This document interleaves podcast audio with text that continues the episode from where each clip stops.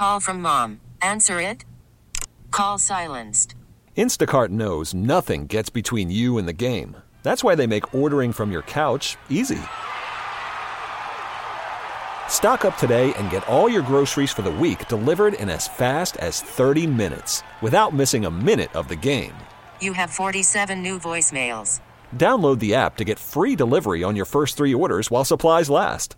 Minimum $10 per order. Additional terms apply. Baseball is in full swing. NBA playoffs are heating up, and your NFL team is gearing up for training camp. Listen to the latest on the teams you love here on the Audacy app. The biggest sports radio stations in the country, providing unrivaled local coverage of their teams, all in one place. Exclusive interviews with players, coaches, and team executives, streaming live and always available on demand. Stay in the know with your favorite teams right here on the Audacy app. A new ad touting the prides of San Francisco is airing as part of a multi million dollar ad push to highlight the city's comeback. For more on this, we're joined live on the KCBS RingCentral Newsline by KCBS insider Phil Matier. Phil, this ad features a couple of people we know, and um, is it the right move? This new ad is really interesting. I don't know if you guys had a chance to see it, but you know, it's it's more than just your uh, uh, picturesque views of San Francisco's Golden Gate, Fisherman's Wharf, Chinatown, et all that we've seen in the past. This opens with some very dramatic footage of the uh, times in the past of San Francisco, including the uh, Loma Prieta earthquake with fires and, and buildings collapse, uh, the uh, the assassinations of, of Harvey Milk and George Moscone, the AIDS epidemic, and the whole idea of is that San Francisco's gotten through these tough times, and it will get through times ahead.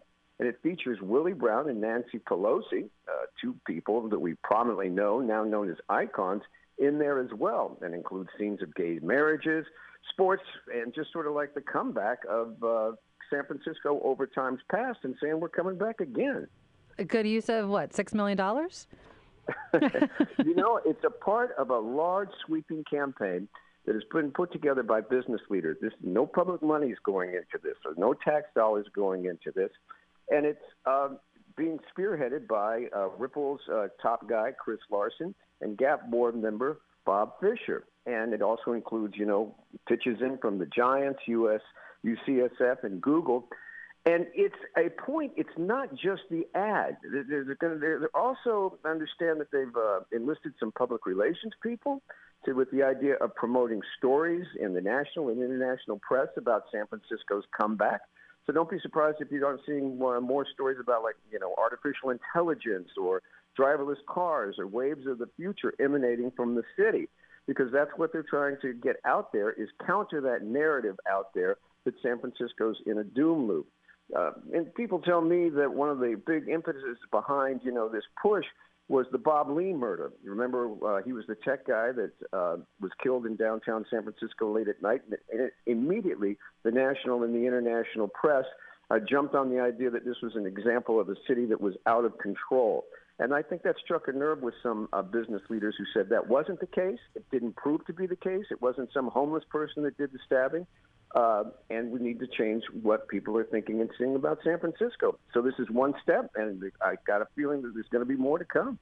Phil, we got about uh, 45 seconds left. Put yourself in Des Moines, Iowa, and you see this ad. You convinced?